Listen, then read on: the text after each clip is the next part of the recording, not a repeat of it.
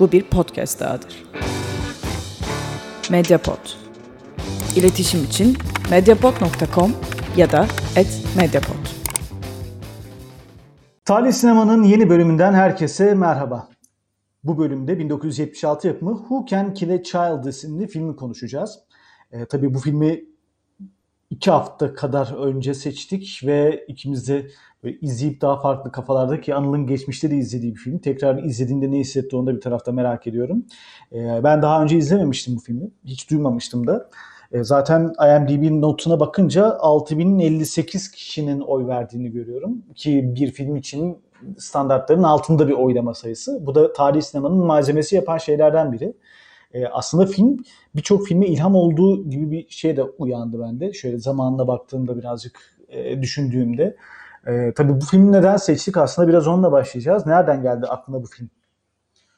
Valla ben bilmiyorum yine böyle surf yaparken bulduğum ve köşeye attığım filmlerden biriydi. Ne zaman bulduğumu bile bilmiyorum. İşte bir ara bilgisayarımda kaydettiklerim arasında görüp izledim ve çok çok beğendim yani inanılmaz etkileyici bir film bence. Hı hı. Ama dediğim gibi nereden buldum, nereden çıktı bilmiyorum ama bu işte e, korku klasikleri arasında kabul edilen bir film. Evet, evet. Ve bazı işte en iyi 100 korku filmi e, gibi listelere de alınmış bir film yani.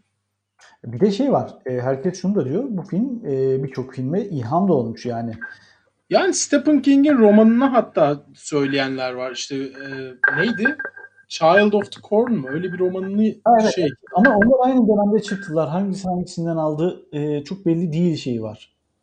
Ya ikisi de birbirinden almamış da olabilir bu arada ama yani, Stephen King'in sonra çıkmış. gelmiş galiba. Birbirine yakın tarihlerde diye okudum ben.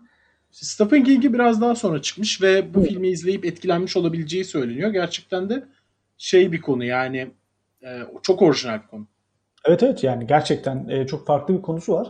E, tabii film e, aslında kıyıda köşede kalmış bir film yani. Evet öyle. Sadece birazcık böyle kazıyarak bulmak gerekiyor bu filmi. E, o yüzden ben bir kere bu formatın işte güzelliği de burada pek bilinmeyen üzerine böyle çok fazla eleştiri bulamayacağınız, çok fazla e, şeyi olmayan bir film. Var yani ufak tefek Türkiye'de de yazılmış yazılar var filmle ilgili. Türkiye'de yazı var mı ya bununla ilgili? Var, bir tane yazı okudum. Ben görmedim hiç. Evet, evet Daha doğrusu araştırmadım hiç. Yani, e, ama çok böyle uzun uzadıya e, ele almamışlar filmleri. Ama ortak şey tabii bu filmin bilinmeme noktası. E, birazcık da bizim malzememiz yapan şeylerden biri de bu. E, tabii filmle ilgili birçok nokta var konuşulması gereken. Filmi bulmak konusunda zorluk yaşayabilirsiniz. Bu ana akım mecralarda yok. Onu da belirteyim. ben yolladım bulamayanlara. bir transferden. Yani nasıl işler yapıyorsunuz arkadaşım ya böyle şeyler olur mu diye. Şimdi e, aslında filmin ciddiyetine geçmeden birinci noktada e, ki bu şaka e, ilk benim aklıma gelmemiş. Ekşi Sözlük'te bayağı var. Filmin başrolünde e, Sezerciğin de olduğu bir e, tablo var. Senin de dikkatini çekti mi? Yani Sezercik saç kesimi benziyor ya. Çocuk Sezercik tatlı bir çocuk. Bu aşırı itici. İşte onun, şey cin kaçmış abi. Olabilir bak. Böyle olur ancak çünkü çok lanet bir çocuk yani. Rüyana girsin istemezsin öyle bir çocuk. Bu espriyi e, az önce şeyde de gördüm. Ekşi'de falan da gördüm de. Ama öyle yani filmi görür görmez böyle e, bir o geyiği yaptım kendi içimde de. E, neyse filmin artık ciddi boyutuna geçelim değil mi? Şimdi evet. film ne, ne özetliyor? Çok basit bir, bir iki cümleyle anlatmak gerekirse belki çok klişe bir tanım olacak. Ee, bir İngiliz çift bir e, tatile gidiyor İspanya'da ve bir e, İspanya'da kalabalık bir yere gidiyorlar. Oradan da biraz daha böyle sakin, sessiz, kafayı dinleyebilecekleri bir adaya geçmek istiyorlar. Oraya da geçiyorlar. Ama e, gittiklerinde biraz fazla ıssız bir yere gidiyorlar ve bu gittikleri ıssız yerde e, aslında oradaki çocukların bir suç şebekesi haline geldiğini görüyorlar ve onların arasında yaşam kalım savaşı veriyorlar. Filmin kısa özeti olarak bunu söyleyebiliriz herhalde değil mi? Terörle mücadele gibi tanımladın çocukları ya. Bir suç şebekesi.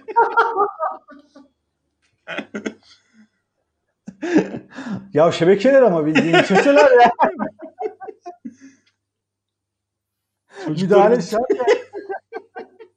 Biber gazı atılıp dağıtılması lazım bu çocukların. Böyle çocuk olmaz zaten şimdi bir de öyle bir şey. zaten aslında böyle çocuk olmaz sorusu e, bence bu filmin önemli sorularından biri. E, biraz aslında hadi filme girelim artık ciddi kafaya dönelim yavaş Aynen yavaş. öyle hadi baştan başlayalım. Ulaşmış çocuklar evet. Suça, yani. suça itilmiş çocuklar. Evet, onlar da mağdur. Ee, çok çok sert bir sahneyle açılıyor. Şimdi bütün işin geyiğini bir kenara bırakalım. Gerçekten e, niyetini daha birinci dakikada belli eden bir film. 4 veya 5 sekansla filmin yönetmeni e, tarihte e, birçok olayı sergiliyor. Dünya savaşları, iç savaşlar, depremler, e, açlık, Birleşmiş Milletler'in müdahale ettiği ve diğer birkaç felaketi daha sıralıyor yönetmen. Ve sonrasında bütün bunların e, o felaketleri tek tek mesela 2. Dünya Savaşı'ndan bahsediyor. Orada görüntüler konusunda bir kere filme şunu söyleyeyim. E, akılda tutmak gereken şeylerden biri çok rahatsız edici bir film. Yani izlerken bunu göz önünde bulundurmanız gerekiyor. Hele ki açılış sahnesindeki o gerçek görüntüler yani e, bütün bu olayların mesela 2. Dünya Savaşı'nı gösteriyor ve sonunda diyor ki burada kaybeden çocuklar, ölen çocuklardan bahsediyor. Onlara zoom yapıyor. Sonra bir müzik giriyor. Ondan sonra başka bir olay geliyor. Orada çocuklardan bahsediyor. Ee, ve bu 4-5 olayda çocukların en büyük mağdur olduğundan bahsediyor. İnanılmaz çarpıcı. Yani hep şunu konuşuruz, biliriz. Evet savaşlarda yani bu laflar söylenir. Ee, savaşın kaybedeni çocuklardır ve işte e, daha alt sınıftaki insanlardır toplumda. Bunların bedelini hep e, ezilen kişiler öder. Bunları hep biliyoruz ama bunları çok çarpıcı görüntülerle şak diye filmin açılışına koyması yönetmenin biraz ben buradayım mı ve e, bu film öyle izlediğiniz film sıradan bir film değil mesajı bence. Ben o yüzden o sahneyi çok önemsiyorum. Direkt buradan başlayalım. Ne diyorsun? Şöyle hatta filmin adından başlamak lazım. Belki İspanyolca orijinalinde tersten bir soru işareti, en sonunda da normal bir soru işareti var. Ters soru işareti de bir ünlem ifadesi esasında. Ve kim bir çocuğu öldürebilir ve kim bir çocuğu öldürebilir diye iki ismi var. Biri bir soru, biri de bir ünlem. Ee, filmin bütün hikayesinden kopuk olarak tamamen bağımsız böyle belgesel sahneleri göstererek de esasında çok ciddi bir risk alıyor film. Çünkü seni filmden koparacak film çünkü bu olay olduktan sonra filme geçiyoruz. İşte bir çift bir yere gidiyor. Ta, keyifli bir tatil köyüne gidiyor falan. Değil mi? Hatta plajda başlıyor hemen onların Tabii. ardından. Plajda başlıyor. Ee, o yüzden birazcık şey olabilecek e, normalde teorik olarak mantıklı gelmeyecek bir şey bana ama filmde çok iyi işliyor. Zaten hani o görüntülerin kendisinin çok etkileyici olması ve kan dondurucu olması bir yana bence en önemlisi orada kullandığı müzik ve kahkaha efekti çocukların. Evet. Sonra zaten onu yeri geldiğinde pek çok sahnede bağlayarak bize bir neden sonuç ilişkisi kurmuş olacak. Hı hı. Ve şöyle bir şey hikayede şöyle bir özellik var. Çocukların motivasyonları yok. Biz çocukların motivasyonunu kesinlikle bilmiyoruz. Neden böyleler onu da bilmiyoruz. Evet yani filmi daha korkutucu kılmak için çocukların motivasyonunu gizliyor. Joker meselesinde konuştuğumuz gibi çocuklara bir motivasyon vermiyor. Ve motivasyonu olmayan ka- kötü karakterler de daha korkutucu oluyor bizler için. Hı hı. Fakat bir yandan bunu yaparken bir yandan da işte girişteki sahneyle esasında bize bir motivasyon vermiş oluyor. Ve o müzik ve kahkahalarla da çocukların motivasyonuyla bütün dünyada çocukları olanları bağlamış oluyor bence. Yani Evet.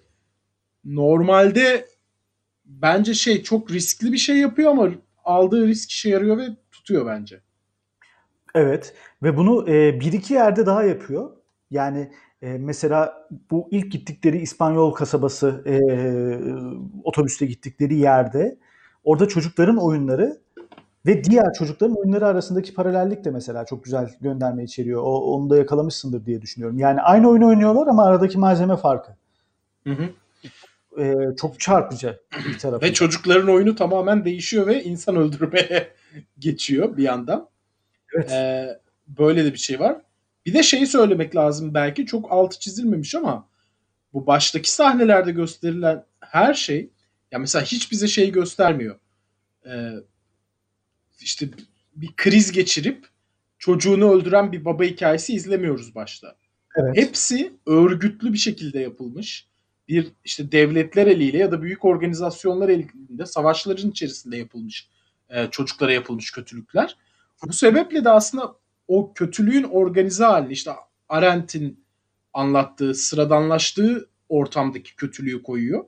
Şimdi çocuklara olanları söylemiş oluyor mu? Çocuklara kimin ve ne şekilde kötülük yapmış olduğunu da söylüyor. Sonra bizi filmin içine çektiğinde şu soruyu soracak. Siz gerçekten bir çocuğu öldürebilir misiniz? Yani bu e, üzerinize sorumluluğu almadığınızda, sorumluluğun difüze olduğu ola, o ortamda çocukların ölümüne, aç kalmasına, sefaletine sebebiyet verebiliyorsunuz. Peki kendiniz elinize bir silah alıp bir çocuğu öldürebilir misiniz? Böyle de bir ahlaki ikilem koymuş oluyor bu baştaki sahne sayesinde. Kesinlikle katılıyorum. Yani bu ahlaki ikilemin e, yanı sıra film bir tarafta şunu da yapıyor. Bence tersten bir soru olarak e, şu soruyla da geliyor film. Şimdi e, savaşların mesela e, belki sinema açısından da şu soruyu da ortaya koyuyor olabilir. Ben öyle düşünüyorum. Mesela bir savaş filmini izlediğinde, bir Dunkirk'ü izlediğimizde ya da Er Ryan'ı kurtarmak filmini izlediğimizde belki rahatsız olmuyoruzdur. Tamam mı? Hı hı. Ama farkındaysan burada farklı bir şey koyuyor.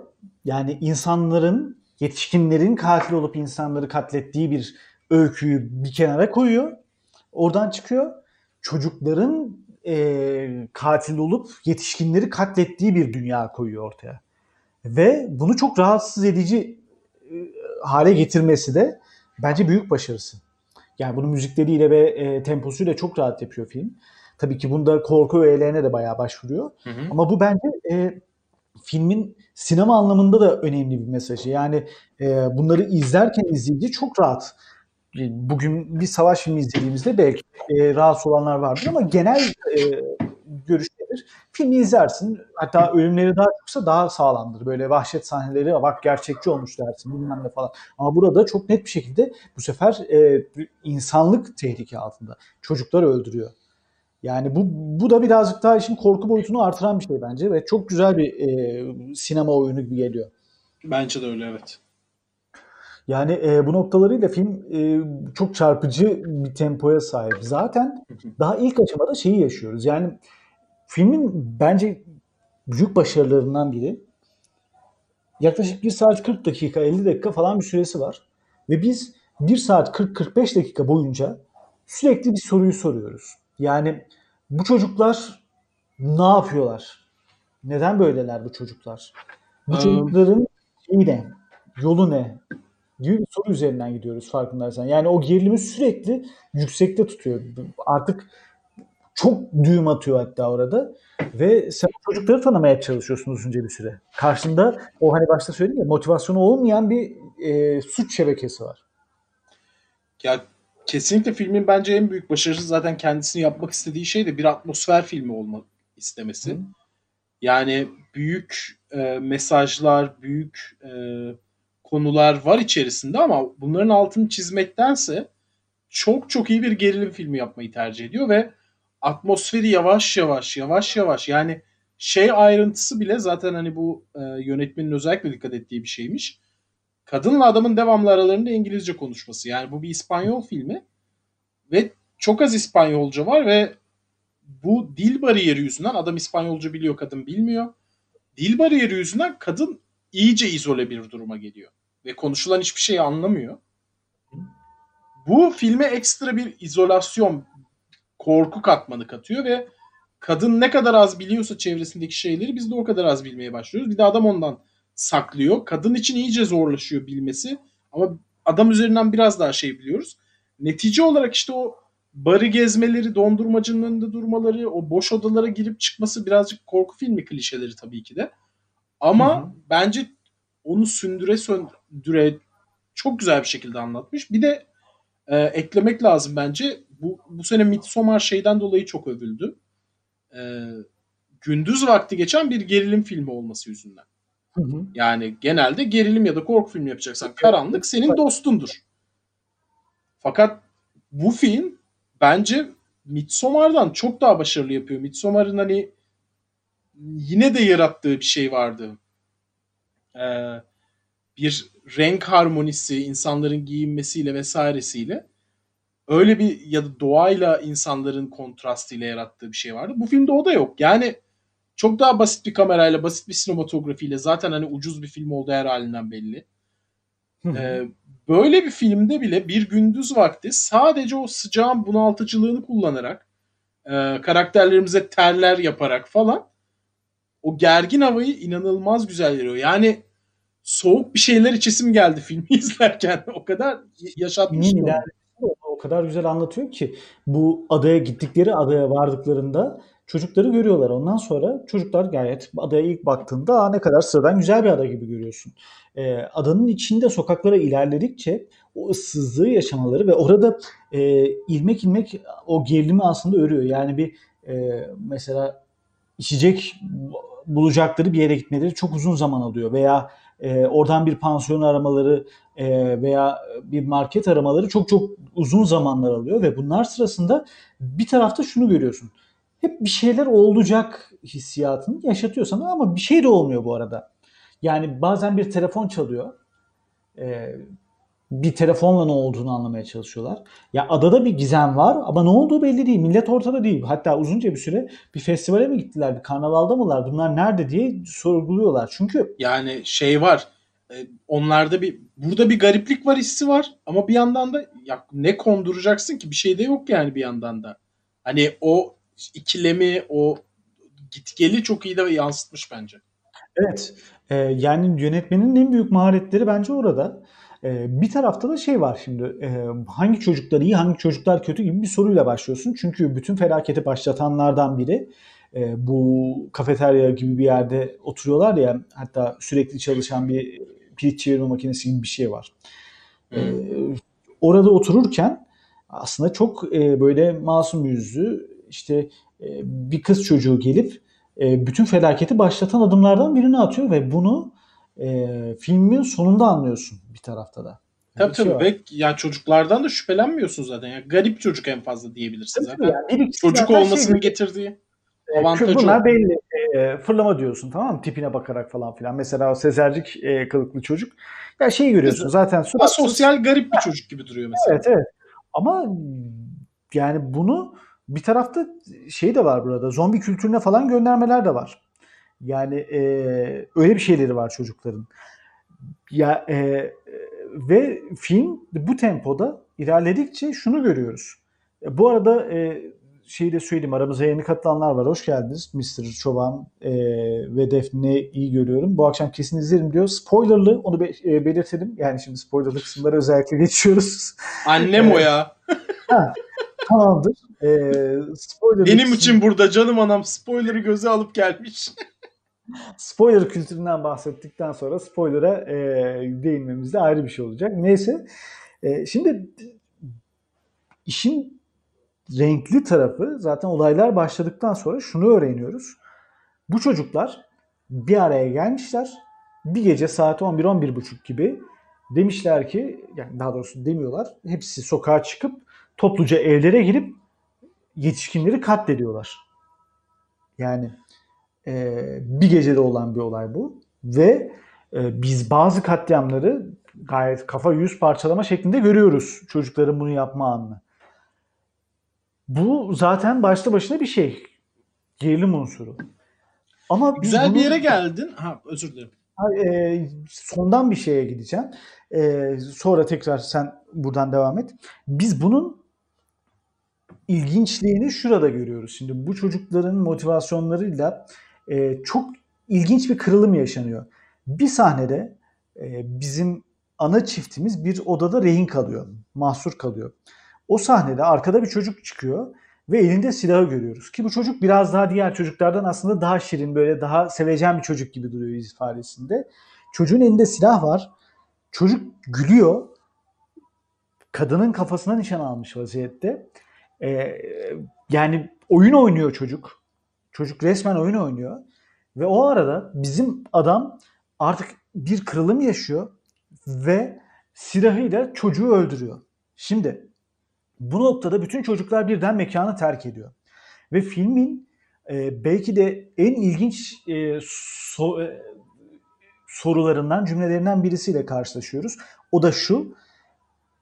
Başroldeki karakter diyor ki bu çocuklar ölme ihtimalleri bu ölümün gerçekliğini kendi şeylerinde ilk defa yaşıyorlar diyor.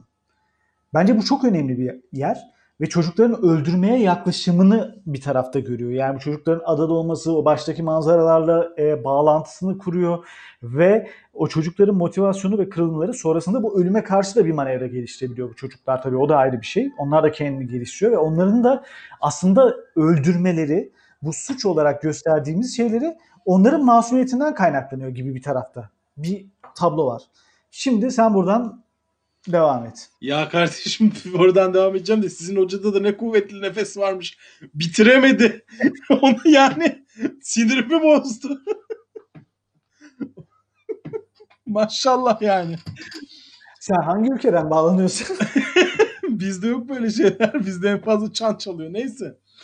Ee, ya şimdi tabii çocukların neyi temsil ettiği bence önemli bir soru. Yani kabak gibi duran soru o belki de. Yani niye bu çocuklar saldırıyorlar? Niye bu çocuklar var? Niye bu çocuklar e, bu hale dönüştü? Ee, yani tabii ki en temel cevap en başta gösterilen şey. Yani çocuklar tarihsel olarak kendilerine yapılan bütün bu e, zulümlere karşı ayaklanmış durumdalar bir yandan.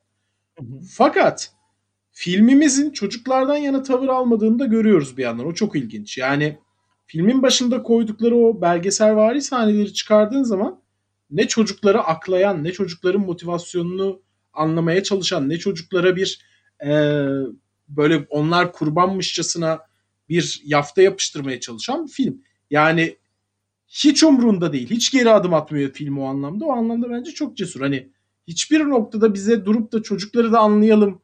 Onlar acaba niye buraya sürüklendi gibi bir noktaya gitmiyor. Şimdi bu bence ya bencesine de gerek yok. Hatta yönetmenin de bu şey sahnesi var ya adanın öbür tarafına gidiyorlar. Bir tane kadın ve çocukları var. Onlar evet. içerideyken diğer çocuklar gelip öbür çocukları telepati yöntemiyle herhalde e, kendileri gibi yapıyorlar. Sonra bizimkiler arabaya doğru yürürken o çocuklar çok ger yani şey e, sabit bir şekilde duruyorlar ve bir gerginlik anı o. Bu sahne birebir The Birds'ten kopyalama. Hmm. Ve onun dışında şey de öyle. Yani çocukların yine dizildiği sahne var ya. Evet. Yani o bota giden yere dizildikleri sahne. O da aynı şekilde bir e, of Birds göndermesi. Zaten ana karakterimiz olan kadının daha filmin başlarında gördüğümüz sarışın olması ve topuzu falan bunların hepsi Hitchcock varıyor gelir. Yönetmenin ciddi bir Hitchcock fanı olduğunu anlayabiliyoruz orada. Oradan da şimdi bu filmde bize çocukların neden böyle olduğunu açıklamıyor ama bence birazcık Hitchcock'a gidip Birds'e bakıp bir anlayabilme ihtimalimiz var az çok. Bir kere yani oradaki soru da oydu. Kuşlar neden saldırıyorlar ve kuşlar niye saldırdı ve ne işe yaradı bu? Birinci element tabii ki kuşların senin kozmoz alanına dahil olması olması ve e, onların saldırısı, onların doğalarındaki bir dönüşüm beklenmedik bir olay olması. Bu açıdan zaten bir korku filminin yapması gereken temel şeylerden birini yapmış oluyor. Gerçekliği bozuyor, gerçeklikle oynuyor. En güvendiğin yerden seni vuracak hale getiriyor. Kuşlarda da ya bir tane kadın devamlı kuşlar niye saldırsınlar, kuşlar niye bizimle bir işleri olsun falan diye anlatıyordu işte kuş uzmanı olan Birds'e de. Burada da ona benzer bir şey var. Ve orada da şöyle bir şahanelik vardı. Filmin başında mesela kuş satın alıyordu adam vesaire. Kuşları devamlı kafeslerin içinde görüyorduk. Sonradan kuşlar saldırmaya başladığında insanlar işte en son bizim başrol kadınlardan birisi bir telefon kulübesine giriyordu ve bu sefer kuşlar saldıran konumuna insanlar kafese tıkılan konumuna geçiyordu o filmde. O mükemmel anlarından biriydi. Burada da çok benzer bir şey var. Yani örselenen çocuklar olduğunu görüyoruz. Ee, mesela o yanına gittikleri kadın da öyle. Çocukları örselemek çok gündelik bir şey olmuş. İnsanlar fark etmiyor bile. Yani çocuk gelmiş mesela yabancı birilerine garip garip bakıyor. Kadın bunun için dövüyor çocuğu. Peki. Dövme hakkını kendinde buluyor. Evet. Ve e, çocuklar saldırıya geçtiğinde de en son bizimkiler küçücük bir odaya tıkılmak zorunda kalıyorlar. Yani o tersine çevirme bu filmde de var. Peki burada şunu sormak istiyorum sana. Biz bu çocukların e, filmin belli bir yerinden sonra 15-20. dakikasından sonra yani bu şeye gittikleri andan sonra olayları gördükten 15-20 dakika sonraki adaya gittiklerinden sonra e, şunu yaşıyoruz. E, bu çocuklar Adam öldürüyorlar. insanları öldürüyorlar orada. Bu konuda izleyicinin de kafasında bir soru kalmıyor. Hatta adam da fark ediyor bunu ana karakterimiz. Ee, bir süre burada e, üç maymunu oynuyor belki de eşini. Peki e, şunu merak ediyorum. Bu çocuklar ailenin yanından geliyorlar geçiyorlar. Zaman zaman mesela belli sahnelerde örneğin kilisede adamın e, bir cinayeti görüyor orada. Sonra çocuklar onun yanından koşarak gidiyorlar. Sanki o yokmuş gibi. O hayaletmiş gibi onun yanından gidiyorlar. Şimdi bu ana karakterlere uzunca bir süre ilişmeme sebebi sence ne? Bence o e, hamile kadının bebeğine zaten o telepatiyi yaptıkları için çocuklar orada kendilerine bu çifti adadan göndermeme misyonunu ediniyor. Yani zaten kendilerinden birisi kadının içinde ve onu öldürecek onu biliyorlar bence. Öldürme iradesinin farkındalar mı acaba? Nasıl yani? Yani şöyle e, evet kadının içinde ama bunlar oyun oynadıklarını zannediyor. Öldürmüyorlar. E, yo öldürdüklerinin farkındalar canım. Hem öldürüyorlar hem oyun oynuyorlar. Öldürmek onlar için bir oyun. Evet ama yani şey de değil. E, yani bunu bir cinayet olarak işlemiyorlar. Yani evet cinayet tamam oraya kadar bir şey yok ama şunu yapıyorlar. Yani e, bir yetişkinin insanı öldürme motivasyonu yok. Öldürmüş olmak için. Öldürüyorlar yani sadece. Kesinlikle. Bu tam, eğlenceli bir şey çünkü onlar için. tam da o yüzden işte Birds'le şeyi var. Paralelliği var. Ya kuşların da insanlara neden saldırdığını bilmiyoruz o filmde. Hiçbir zaman da açıklanmıyor zaten. Ya Tabii tabii, böyle bitiyor. öyle. Bu film de öyle. Kuşların Ee, saldırması başka konuları açığa çıkardığı için o filmde önemli. Burada Hı o kadar altı çizilmeyen hatta çok açık, ucu açık bırakılan şeyler var. Hı Ee, fakat dediğin gibi yani şey önemli değil ki o bilinç olması önemli değil ki. Çocuklar o bebeği etkilediklerini ve o bebeğin anneyi öldüreceğini biliyorlar zaten en başta. Evet. Ama benim bu filmle ilgili yani filmin buraya kadarki kısımları benim çok çok hoşuma giden şeyler. Ee, ama filmin beğenmediğim yanları da çok fazlaydı. Yani bu filmden zaten ben şunu beklemiyordum. Hani dedin ya düşük prodüksiyon. Bu bir film için çok kabul edilebilir bir şey. Ya Ama öykünün gidişatıyla ilgili birkaç noktayı e, konuşmak istiyorum. Yani bu- oraya gelmeden hemen bu ço- neden çocuklar meselesine bir nokta tabii koyabilir tabii miyim? tabii. Koy koy. Yani bence bu filmde yönetmenin yaptığı ya iyi bir işte sanatçının kopyalarken yapacağı şey budur. Hiç koku kopyalıyor adam. Fakat bir katman üstüne koymuş ve kuşlar tamamen motivasyonsuz, doğanın insana saldırısı, doğa ile insan arasındaki sözleşmenin bozulması gibi bir şeyken bu adam insan kültüründeki bir sözleşmenin bozulmasına ve en temel sözleşmelerden birinin bozulmasına, çocukların masumiyetini kaybetmesine gönderme yapıyor. Ve insan zihni bunu algılayamıyor. Yani çocukların varlığı sadece çocuk olmaları onların en büyük kalkanı. Çünkü diğer insanlar onları öldürmeye kıyamıyorlar. Yani bunu yapmakta e, çok ciddi bir beis görüyorlar. Ve bu mesela kuşlara karşı uygulanan bir şey değildi. Çünkü kuşları öldüremiyorlardı. Çünkü kuşlar çok fazlaydı. Öldürmekle bitmeyecek kadarlardı. Burada çocuklar çok az sayıdalar ve gerçekten çok rahat öldürülebilecek durumdalar. Fakat kimse öldürmeye kıyamadığı için gidiyor. Yani insanların yaşa, hayat memat meselesi vermesine sebep olan şey onların ahlaki değerleri haline geliyor. Yani bu kadar survival bir meseleyi, hayatta kalma meselesini ahlaki olarak çok kabul ettiğimiz bir şeyle çarpıştırıp insanın sınırlarını sınıyor mesela. O anlamda çok yaratıcı, Hitchcock'un sadece bu pencereden üstüne çıkan bir şey. Buyur. Ee, benim işte burada hikayenin akışında hikayeyi böyle anlatmak için olayı çok büktüğü noktalar olduğunu düşünüyorum. Filmde beni rahatsız eden şeylerden biri de bu. Yani ne gibi diyebilirsin? Ee, evet biz bu gerilimi kurma aşamasında sonuna kadar ilerliyoruz. Gerilimi kurmasına bir yönetmen olarak bence harika işler yapıyor o konuda. Ama e, atladığı şeylerden biri mi desem, belki bu da bir tercih, belki de dönem sinemasının özelliği, onu da çok iyi bilmiyorum. E, ama bu şey değil, ana karakterler belli konularda ciddi e, zeka problemleri yaşıyorlar. Yani şundan bahsediyorum. Yani adam olayın içinde bir gerilim olduğunu farkında. 2-3 cinayet işlenmiş. E, ve bu 2-3 cinayete rağmen o kasabadan gitme fikrinin iradesini filmin sonuna doğru gösteriyor. Artık buradan gitmeliyiz, burada normal bir şeyler oluyor diye. Ve e, salak gibi e, doğrudan böyle olaylara bodoslama gitmesi, e, çok başrol hataları yapmaları, e, mesela arabayla gittikleri sahnede, o arabanın kaza yaptığı sahne, arabanın 3 tane varile çarptığını görüyoruz falan. E, yollarından onları eden şey o. Sanki binaya girdiler, takla attılar falan gibi bir hava yaratmışken böyle bir şeyle. Şey değil mi? Kadının direksiyonu iterek Evet, evet, evet. yapmaları değil mi? Evet sonra bir e, arabayı görüyoruz tekrar gündüz sahnesinde. Araba 3 tane varile çarpmış orada. Yolun ortasında bir de şeyde de değil hani binalar kenarında falan da değil. E, karakterlerin tamam adı, kadının orada adama müdahalesini anlıyorum zaten. O çok normal çünkü çocuk öldürme giriyor işin içine. Ama karakterler çok akıllı değil. Yani bu adayı çok daha önce terk etmeleri gerekirken e, bunu kabul ediyorlar ve bu mücadelenin içinde giriyorlar. Filmi kuran şey de burada kalmaları iradesi. Ama bunların kalmalarını sağlayan irade çok sağlam yere basmıyor. Yani sadece şunu düşün. O adamın yerinde olsan aynı yerdesin.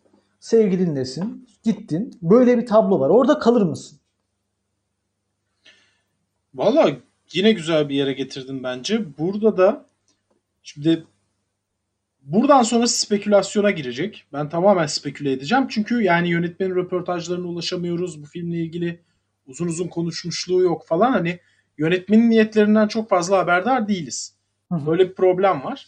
O yüzden birazcık speküle etmek zorundayız ama Tabii tabii. Araya attığı bazı şeyler de var. Onlardan gidelim. Şimdi soru şu. Bu karakterlerimiz niye buraya geliyorlar? Bir kere bunları bu ıssız adaya sürükleyen durum ne? Hı hı. Basit Şu bir iki tar- çocuk var. Bir de çok istemedikleri bir çocuk var. Adamın Hı. istemediği. basit bir tatil için gelmiyorlar buraya.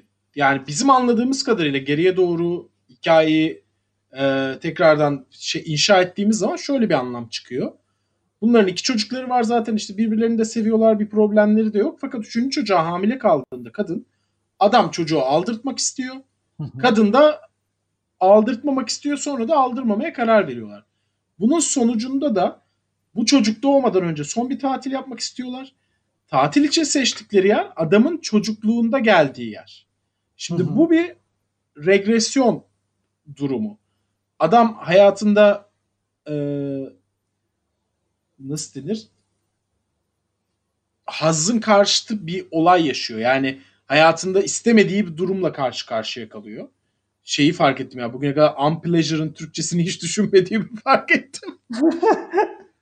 istemediği bir durumla karşı karşıya kalıyor diyelim ve istemediğin durumla karşı karşıya kaldığında yaptığın şeylerden biri sana haz veren bir yere geri dönmektir. Bu da nostalji bunun en iyi şeylerinden birisidir. Çünkü geçmişte zaten iyiye gitmiş bir şeye geri dönmeyi gösterir.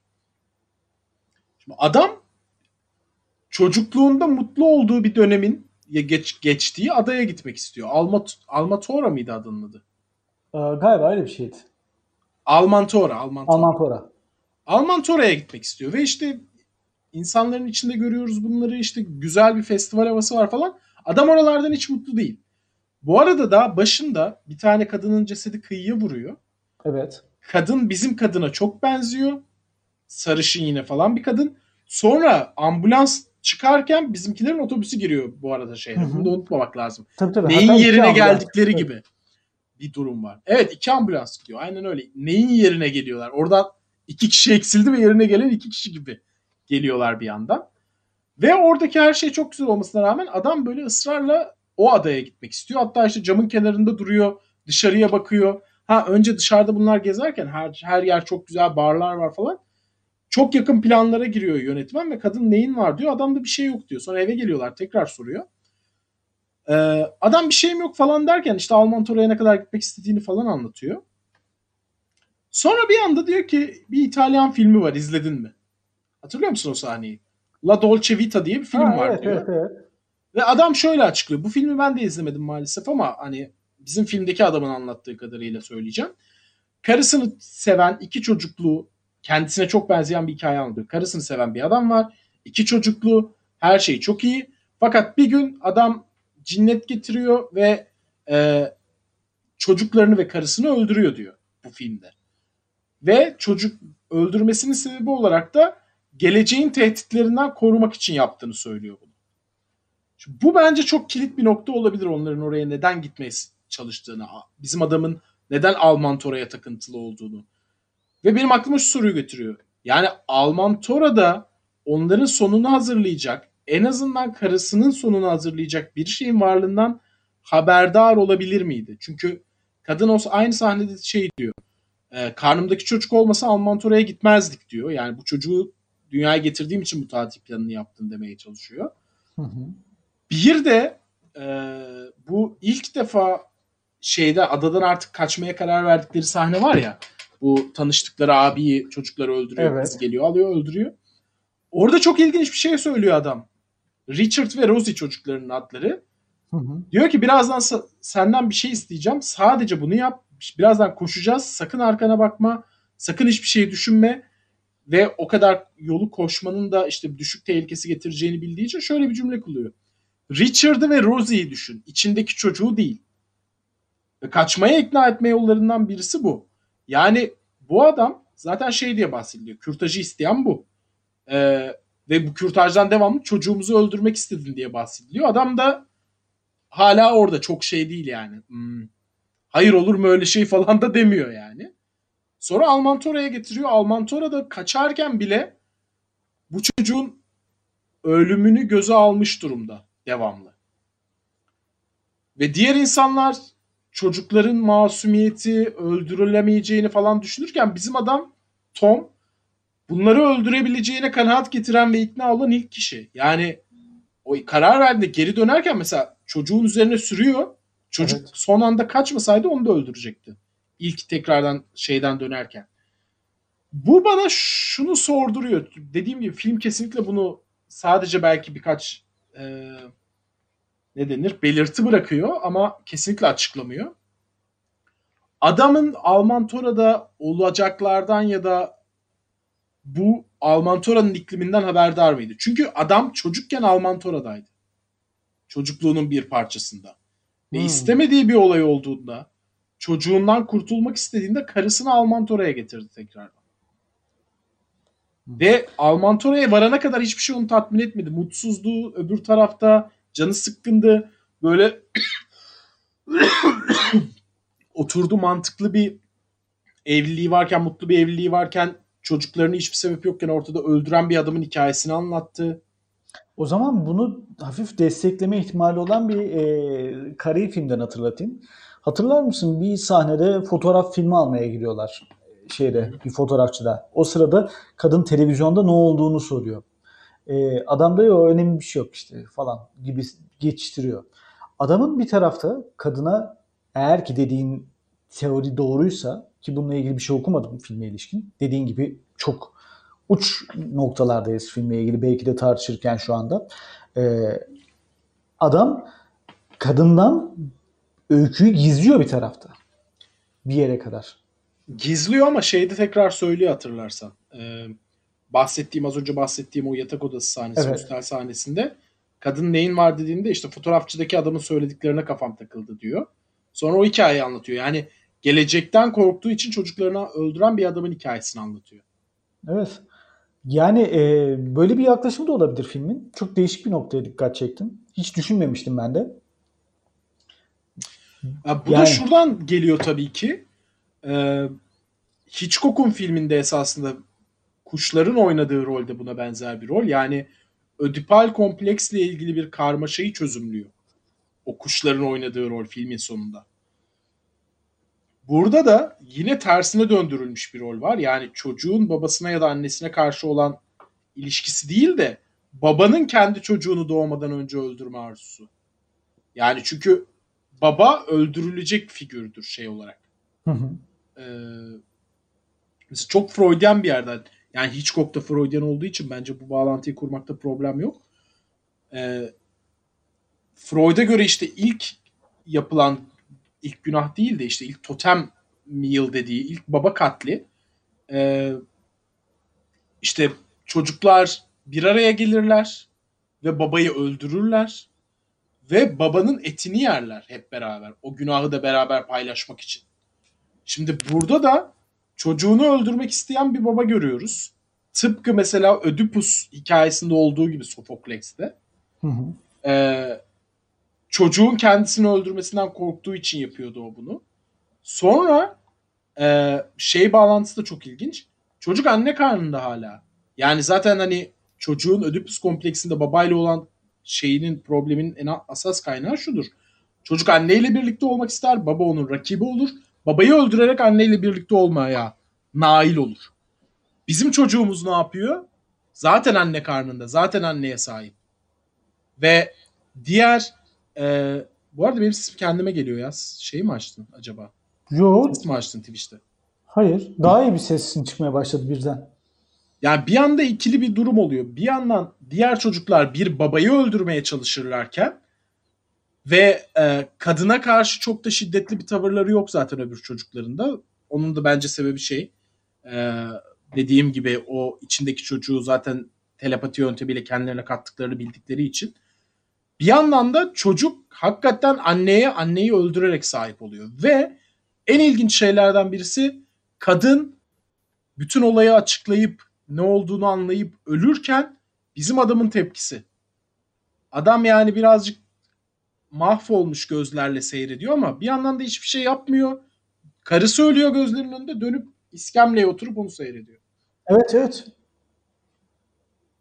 Yani bu da ben hani tezimi belki destekleyebilecek şeylerden birisi. Adamın o kayıtsızlığı oradaki. Belki de. Filmin sonunda da şunu görüyoruz. Yani biraz sonunu konuşalım şimdi. O müke- bu arada hemen sonuna gelirken adamın çocukları öldürdüğü sahne. Bence adam o kadar iyi bir oyuncu değil. Ama orada ne güzel oynamış ya. Yani ağlaya ağlaya o çocukların karşısına gelip o şeyi e, taramalıyı çıkarıp ya da otomatik silah mı ne bileyim Evet. silahları. Çocukları öldürdüğü sahne mükemmel bir sahne yani. Gerçekten bence çok çok özel bir sahne. Ve filmin sonunda film şey bırakmıyor. Aa, ana karakterlerimizi yaşatmıyor. Onlara kaçma imkanını sağlamıyor. Hı hı. Masumiyet pa- e, slash diyelim kötülük kazanıyor. Ve bu çocuklar oradan tekneye binip belki de bizim diğer adaya gidiyorlar artık. Çocuklar o çok- tabii tabii oraya doğru açılıyorlar. Ve diğer çocukları da kendi davamıza katacağız'a benzer bir şeyler söylüyorlar. Yani çok çarpıcı bir finaldi bence. Mesela filmlerde genelde şey olur. Standart anlatım dilinde bir karakter kurtulur. Birisinin ölmesini beklersin zaten falan. Kimse kurtulmuyor. Çocuklar atlıyor gidiyor tekneye. Askerleri öldürüyorlar falan filan. Gayet takır takır. Ve sonra da daha büyük kötülükler yapmaya gidiyorlar. Belki de oyun oynamaya gidiyorlar. Bence güzel bir final. Bence de çok güzel bir final. Yani şey değil, seyirciyi rahatlatan böyle escapist bir final değil.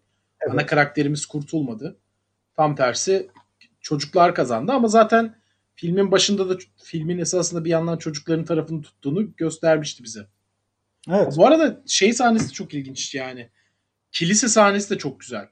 Şey açısından. Yani çok kutsal bir mekanı. Normalde oraya girdiğinde çocukları susturursun, sessiz ol dersin. İşte yani Tanrı'nın huzurunda çok efendi davranmalarını sağlarsın. Ve çocuklar Tanrı'nın huzurunda o kutsallıkla da dalga geçen acayip e, hareketler yapıyorlar. O kilise sahnesi de o açıdan bence çok güzel bir motif. Katılıyorum. Güzel bir sahneydi o da. Filmde öyle birkaç sahne var ama yani e, mesela şey de iyiydi bence. Bu pirinç çevirme makinesinin olduğu yer var ya evet. mekan. Oranın konsepti de çok iyiydi. Yani adamın gitmesi, kendisini alacak bir şeyler bulması. Ya bir tarafta bu günümüzde zombi sinemasında Şey falan çok iyi değil mi? Özür dilerim. Hiç altını çizmediler ama çok güzel göstermiş. Adam bakkala giriyor. Bir şeyler satın alıyor. Sonra hı. aşağıdaki bir kamera adamın ayaklarını takip ederken ölü bir beden görüyoruz. Ve hiç üzerinde durmadan geri dönüyor falan. Yani ben mesela onu niye oraya koydum gibi bir şey olur tamam mı? Ama e, bir tarafta onları alıyor e, ve şeye gidiyor. E, ya bu oralar net zombi sinemasının şeyleri, kökenleri bence yani bu sahneler. çok Birçok hakim olduğum bir tür değil o yüzden bir şey diyemiyorum. apokaliptik filmlerde çok sık kullanılan fi- şeyler bugün mesajlar. Ee, o yüzden önemli olduğunu düşünüyorum o sahnelerin. Ee, tabii burada şu da var yani şimdi o sahneyi bir kez daha düşününce şunu görüyoruz. Belki de yani bu kasaba hep böyle bir yerde. Tamam mı? Senin Aa, dediğin evet. gibi. Evet. Ee, ve adam bir noktada kendi geçmişini de hatırladı belki. Hı hı. İşte o geldi yani bir tarafta aklıma. Böyle bir şey de olabilir. Çünkü mesela şimdi şeyi düşününce o yerde duran sahne e, onu normalde ana karakterin görmesini beklersin değil mi filmde? Yani orada duruyorsa o bir, bir anlamı vardır. Anlatım dilinde.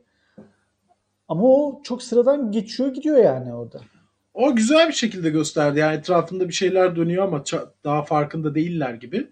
Ama adamın zamanında o çocuklardan birisi olabileceği ihtimali bana da şey geliyor. Bu arada e, romandan uyarlama ve romanda şey varmış. O adadaki bir e, sarı polenden çocuklar bu hale geliyormuş. Yani telepati yöntemiyle değil de bir poleni soludukları için. Yani lokasyonun bir önemi varmış. Lokasyonun çocukları dönüştüren bir tarafı varmış bu filmde.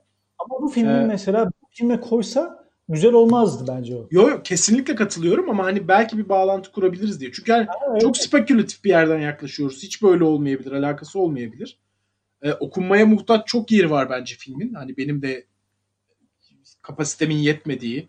Yani birazcık böyle keşke yönetmen olsaydı da açıklasaydı dediğim çok şey var filmde. Ee, o da bunlardan biri yani. Bu arada şeyler var işte.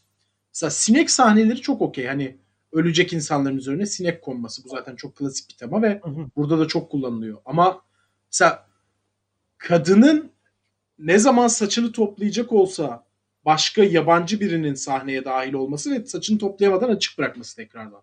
Evet. Bunun bir anlamı var mı acaba? Yani böyle şeyler var filmin içinde. Bak bak e, bizi bir yere vardırır Bir mı tane var daha. Bir tane var başka filmi. Ya çok ilginç bu adam bu film e, bir film yapıyor. Sonra bu filmi yapıyor. Sonra televizyon filmleri yapıyor. Yani sanırım talih yüzüne gülmemiş. Halbuki yani şu filmden sonra yardırması gerekirdi bence ama tutmamış Ya- demek ki yani. İlginç. Beni şaşırttı. Yani filmografisine bakmamıştım ben de. E, Allah Allah. Evet öyle bir şey var. E, ama yani film için bence e, gerçekten iyi şeyler var. Yani yönetmen bir şey anlatmaya çalışıyor. Bir derdi var. Bunu çok net anlıyorsun. Ha mesela şey denebilir. E, Ha, bu arada özür dilerim sen bitir ben söyleyeyim. Yani mesela e, şu da dönebilir. Benim vurgu yaptığım bir şey vardı ya, ya bu karakterler kaçabilir. Bu karakterler neden bu kadar aptal? Yani bu süreci devam ettirmek zorunda kalmaları ne ifade ediyor? Yani bu da bir tercih mi? Bu mesela şeyi de görüyorsun. Film şunu çok gözüne sokuyor tamam mı? İnsanlar çocukları katlediyor kardeşim. Film birçok yerinde bunun altını çizerek çok vurguluyor. Yani mesela o fotoğrafçı sahnesinde de şeyde de her yerde bak çocuklar katlediliyor. Çocuklar katlediliyor. Böyle bir derdi var filmin. Ve Ee, çocuk hemen o zaman burada söyleyeyim az önce söyleyeceğimi. Ee, çocukların katledilmesinin farklı metotlarını da göstermiş oluyor. İşte çocukların dövülmesi vesaire. Bu sona doğru kadın şey diyor ya anlayamıyorum yani normal bir çocuk yetişkin öldürmez öldürecek kapasitede değildir dediği zaman Tom şey diye cevap veriyor. Ben de bir normal bir yetişkinim ama bir çocuğu öldürmeyi bile teklif etmiştim işte zamanında. Hani o kendi aydınlanmasını ya da pişmanlığını yaşadığı an var ya kürtajdan vazgeçiyor ama ufacık bir çocuğu öldürüyor. Sonra da ben normal bir yetişkinim ama kendi çocuğumuzu öldürmeyi teklif etmiştim diyor. Hani çocuklara uygulanan şiddetin de pek çok türünü bir şekilde ele almış oluyor bu film öylece. Evet. Böyle bir yeridir diye düşündüm. Çünkü film bunu şeyle anlatıyor. Yani mesela birçok şeyi metaforlarına gizlerken e, bu ana dilini özellikle şeyi söylüyor. Yani yönetmen şunun konuşulmasını istiyor filmde. Çocuklar öldürülüyor. Bu. Metaforları yorumlamak size kalmış ama dünyada çocuklar öldürülüyor. İki cümlesinden biri bu yönetmenin. Dünyada çocuklar öldürüyor ve çocukların intikam almasını sağlayarak da belki de hani escapist diyeceksek de hani bütün filmde bize kötü karakter olarak sunuyor çocukları. Biz öbür karakterlerimizin motivasyonunu anlıyoruz falan ama o baştaki sahne ve sondaki sahneyi birleştirdiğin zaman işte dünya çocuklara bunu yapıyordu. Şimdi çocuklar dünyaya bunu yapıyor gibi bir escapist fantazisi de var diyebiliriz belki. Katılıyorum. Ee, böyle bir şey de olabilir filmin. Zaten film çocukların intikamı tam anlamıyla. Yani e, o şekilde yorumlamak da mümkün. E, filmin Buraya- var mı başka konuşmak istediğin şeyler? Yo böyle yani bu ikili durumunu çok seviyorum. Hem bizim çiftimizin bir hikayesi var hem de çocukların neticede öyle ya da böyle bir hikayesi var. Çocuk olmaları hasebiyle yani özel özel o karakterlerin değil ama çocukluğun hikayesi ve o e, çiftimizin hikayesi ikisinin de, de anlam verilebilecek pek çok şey var. Çok çok başarılı bence şey açısından da dediğim gibi yani atmosferini kurması, mesajlarının altını çizmemesi, farklı anlamlara da şey vermesi, imkan vermesi. Yani hem janr olarak kendinden çıkmayışı hem de daha büyük sorulara işte o Hitchcock'tan beslenmesinin getirdiği şeyle e, daha derin sorulara da böyle ışık tutabilmesiyle bence çok çok iyi bir film. Evet evet. Ee, bu arada şu anda aramızda bulunanlardan filmi izleyen var mı? Mesela Buğra senden istemiş izledim mi? Gizem'in izlemediğini biliyoruz. Ee, Valla onu- sadece Buğra'dır herhalde ya. Peki Buğra Zor bir film hani yani şey daha önceden şans eseri izlemiş olmak zor olduğu bir film. Evet evet. Ee, peki yani o zaman izleyen varsa onlar kendi puanını versin. Evet Ve fikirlerinizi de yorumlarınızı fikirlerinizi evet, sorusu şey yaptığı paylaşmak ya da şu dakikaya paylaş. kadar şu dakikaya kadar izledilerse hani bu film ilginizi çekti mi izler misiniz bundan sonra? Evet evet. Mesela bu da güzel bir soru. Çünkü e, yani benim gerçekten böyle beklemediğim bir filmdi. Çok değişik değişik bir kafaydı yani. Ya bir de çok şey babam da yazmış bak program sonu izleyeceğiz diye. Çok kasvetli bir film ve ben e, şey yapamadım yani bu ikinci defa izleyeceğim zaman biraz erteledim çünkü izlerken çok tekrardan kasvete sürükleyeceğini biliyordum öyle de oldu yani Ama atmosfer Bilme- e, kasvetli değil. Yani şey bunu bu kasveti şeyle sağlamıyor. Mesela e, bazı filmlerde derdini anlatmak için o kasvet akmaz film tamam mı yani? Bu film çok yok yok hiç öyle değil hiç öyle değil sadece yani çok ağır bir yük bırakıyor insanın üzerine bence çok bence şey çok etkili hakikaten hem müziği hem de çocukların kahkahası çok çok etkili Evet. çok Açılış rahatsız edici direkt şey yapıyor. Ya açılış sahnesinden de çok hani o aralardaki belgeselimsi görüntüleri pek çok yerde gördük. Ama onları bağlarken kullandığı o müzik ve kahkaha yani uf kasvet kasvet ve bu çok başarılı bir şey işte onu takdir ediyorsun ama insanın içinde çok sıkıyor. Buradan yorum gelmiş. Benim korku sinemasıyla ilişkim Anıl'ın anime ile olan ilişkisi gibi olmasına rağmen çok hoşuma gitti demiş. Ee, evet. Peki kaç veriyorsun sen Anıl bu filme? 9. 9. Ben 8 veriyorum.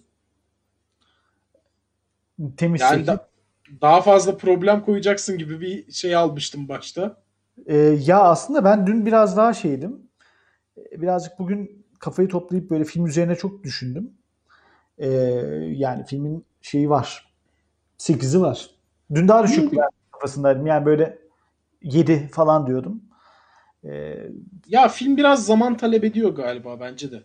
evet. Yani Bir böyle filmden hatta ya filmde mesela şeyi izlerken siz de yeni izleyenler şeyi fark edeceksiniz. Yani filmin 15. dakikasında herhangi biriniz zaten o adadan tekneye binip kaçardı. Yani bu kadar basit. Ama bunlar inatla orada kalıyorlar. Filmde ya güzel- bence o kadar da basit değil ya. ya bilmiyorum. ben ya onu çok de- sevdim ya dediğin kadar basitse bile gerçekten hani korku filmlerinden okey diyebileceğimiz, kabul edebileceğimiz bir klişe. Hele 76'nın bir filmi olarak. Ya zaten Fakat- türe hizmet için bir tarafta şey o. Tabii türün bir özelliği tabii ki. Bir de şey var o tekneye atlayıp gitseler film olmaz yani. Evet bir yandan da tekneye atlayıp gidebilecek yani dediğim gibi ilk adaya geldiklerinde esasında adada kalmak için yeterince mantıklı sebepleri var. Hani filmin esasında bize çok kısa bir zaman dilimini film bize çok uzun bir zamanda anlatıyor. Ama bir de şu var ama Öyle ben- bir durum var. Şunu, şunu da ekleyeyim o zaman.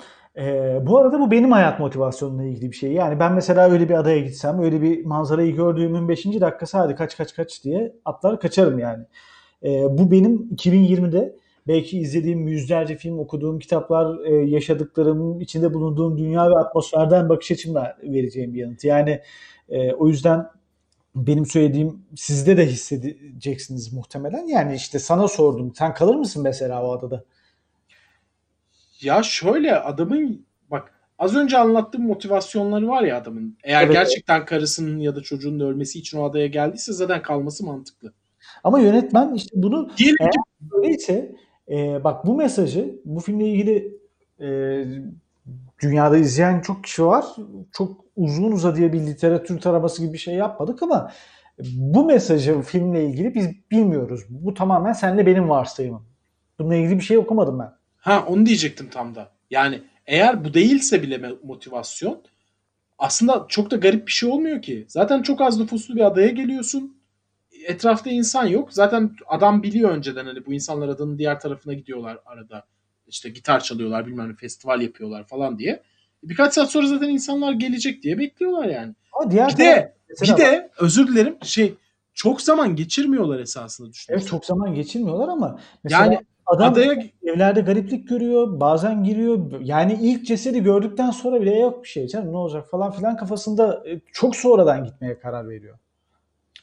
İşte bunların hepsi de beni diğer tarafa itiyor birazcık. Yani Evet yani e, ya- adam ama adam eğer senin dediğin gibi değilse burada bir de e, filmin faili belki de bu.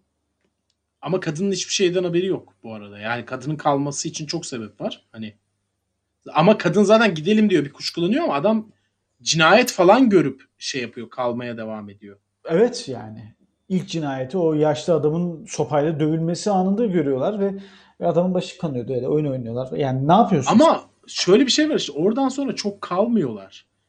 Yani adam zaten onu ya şöyle bak olay şöyle gelişiyor hatırla. Restorana gidiyorlar. Hadi yarım saat orada geçirdiler diyelim. Zaten hani zaman geçiriyorlar. Sonra oteli buluyorlar. Otelin dışında adam öldürülüyor. Geri geliyorlar. Şeyde adam öldürüldükten sonra adam kadından saklarken işte içki içiyor kendine gelirken yukarıdaki kadının öldürüldüğünü bir şekilde öğreniyordu. Onu hatırlıyorum. Ha telefon çalıyor. Adada biri yardım istiyor. O kadına yardım etmek için de fazladan kalıyor hatırlarsan. E tabii yani şey e, zaten filmin anlattığı dediğin gibi e, bütün olayların oluşu gece yarısı saat 2'de 3'te olaylar bitmiş oluyor. Yani gündüz saat 2'de 3'te gidiyorlar. 12-13 saatlik bir dilimde geçiyor. Sonrasında esas- sabah adam çıkıyor gidiyor yani. Tabii büyük zaman da şeyde geçiyor. Adanın diğer tarafına arabayla gidip geri gelmelerinde geçiyor büyük zaman. Yani o ilk adada yaşadıkları süreç çok uzun sürmüyor zaten. Evet. E, yani değişik bir akışı var filmin. Sen 9 verdin ben 8 verdim galiba. Ve ilginç bir filmi daha ele almış olduk. Değişik bir filmdi. Bana çok keyif verdi izlemesi. Zor bir film ama. Yani birazcık böyle şiddet unsurları falan açısından rahatsız edici bir film. Sadece şiddet açısından değil. Anlattığı öykü zaten rahatsız edici. Yani benim filmle ilgili söyleyeceklerim bu kadar. Senin var mı? Ama kötü kan makyajı kullandıkları için o kadar etkilemiyor tabii ki. Evet ya çok kötü makyaj kullanmışlar. Ya onu ama düşündüm de ben mesela 76 Rocky de 76 yılında işte Rocky'de kullandıkları da çok kötü o Rocky'nin gözünü kestikleri kan makyajı. Hani demek ki o dönemin normali o yani bir yandan da. Ama bu tabii çok daha düşük bütçeli film. Evet. Bir de yani sonuçta Rocky e, Hollywood'da çekilmiş bir film. E, öyle ya da böyle. Yani bütçede bir farklılık. Yani tamam Rocky'de çok büyük sıkıntılar ve şeyle çekildi. Hatta Ama yine de 1 milyon dolar bütçesi var Rocky'nin. E, tabii canım. E, Ya bir de ha evet o güzel bir nokta ya Hollywood'la diğer ülke sinemaları arasında mesela şey Z'yi izledin mi bilmiyorum. Evet. Costa Gavras'ın. Mesela oradaki dövüş sahnelerini düşün. Yani kafasına odu sopayla tam vurmaması gerekiyor ya çünkü gerçekten vurmuş olur. Film hilesi yok. Ya salak salak vurma şekilleri falan var yani. Bir de şey vardır ya sopayı buradan kameraya doğru vuruyor. Öbür adam kamera sopayı yemiş gibi kendini atıyor falan. evet ya. ya bunlar artık biraz mecburiyet oyunlar. Senin bu arada şey müzikleri falan da harikaydı ya. Şimdi aklıma geldi de güzel filmdi ya. Costa, Go- Costa Gavras çok çok iyi bir yönetmen ya. Evet, o çok çok güzel filmdi.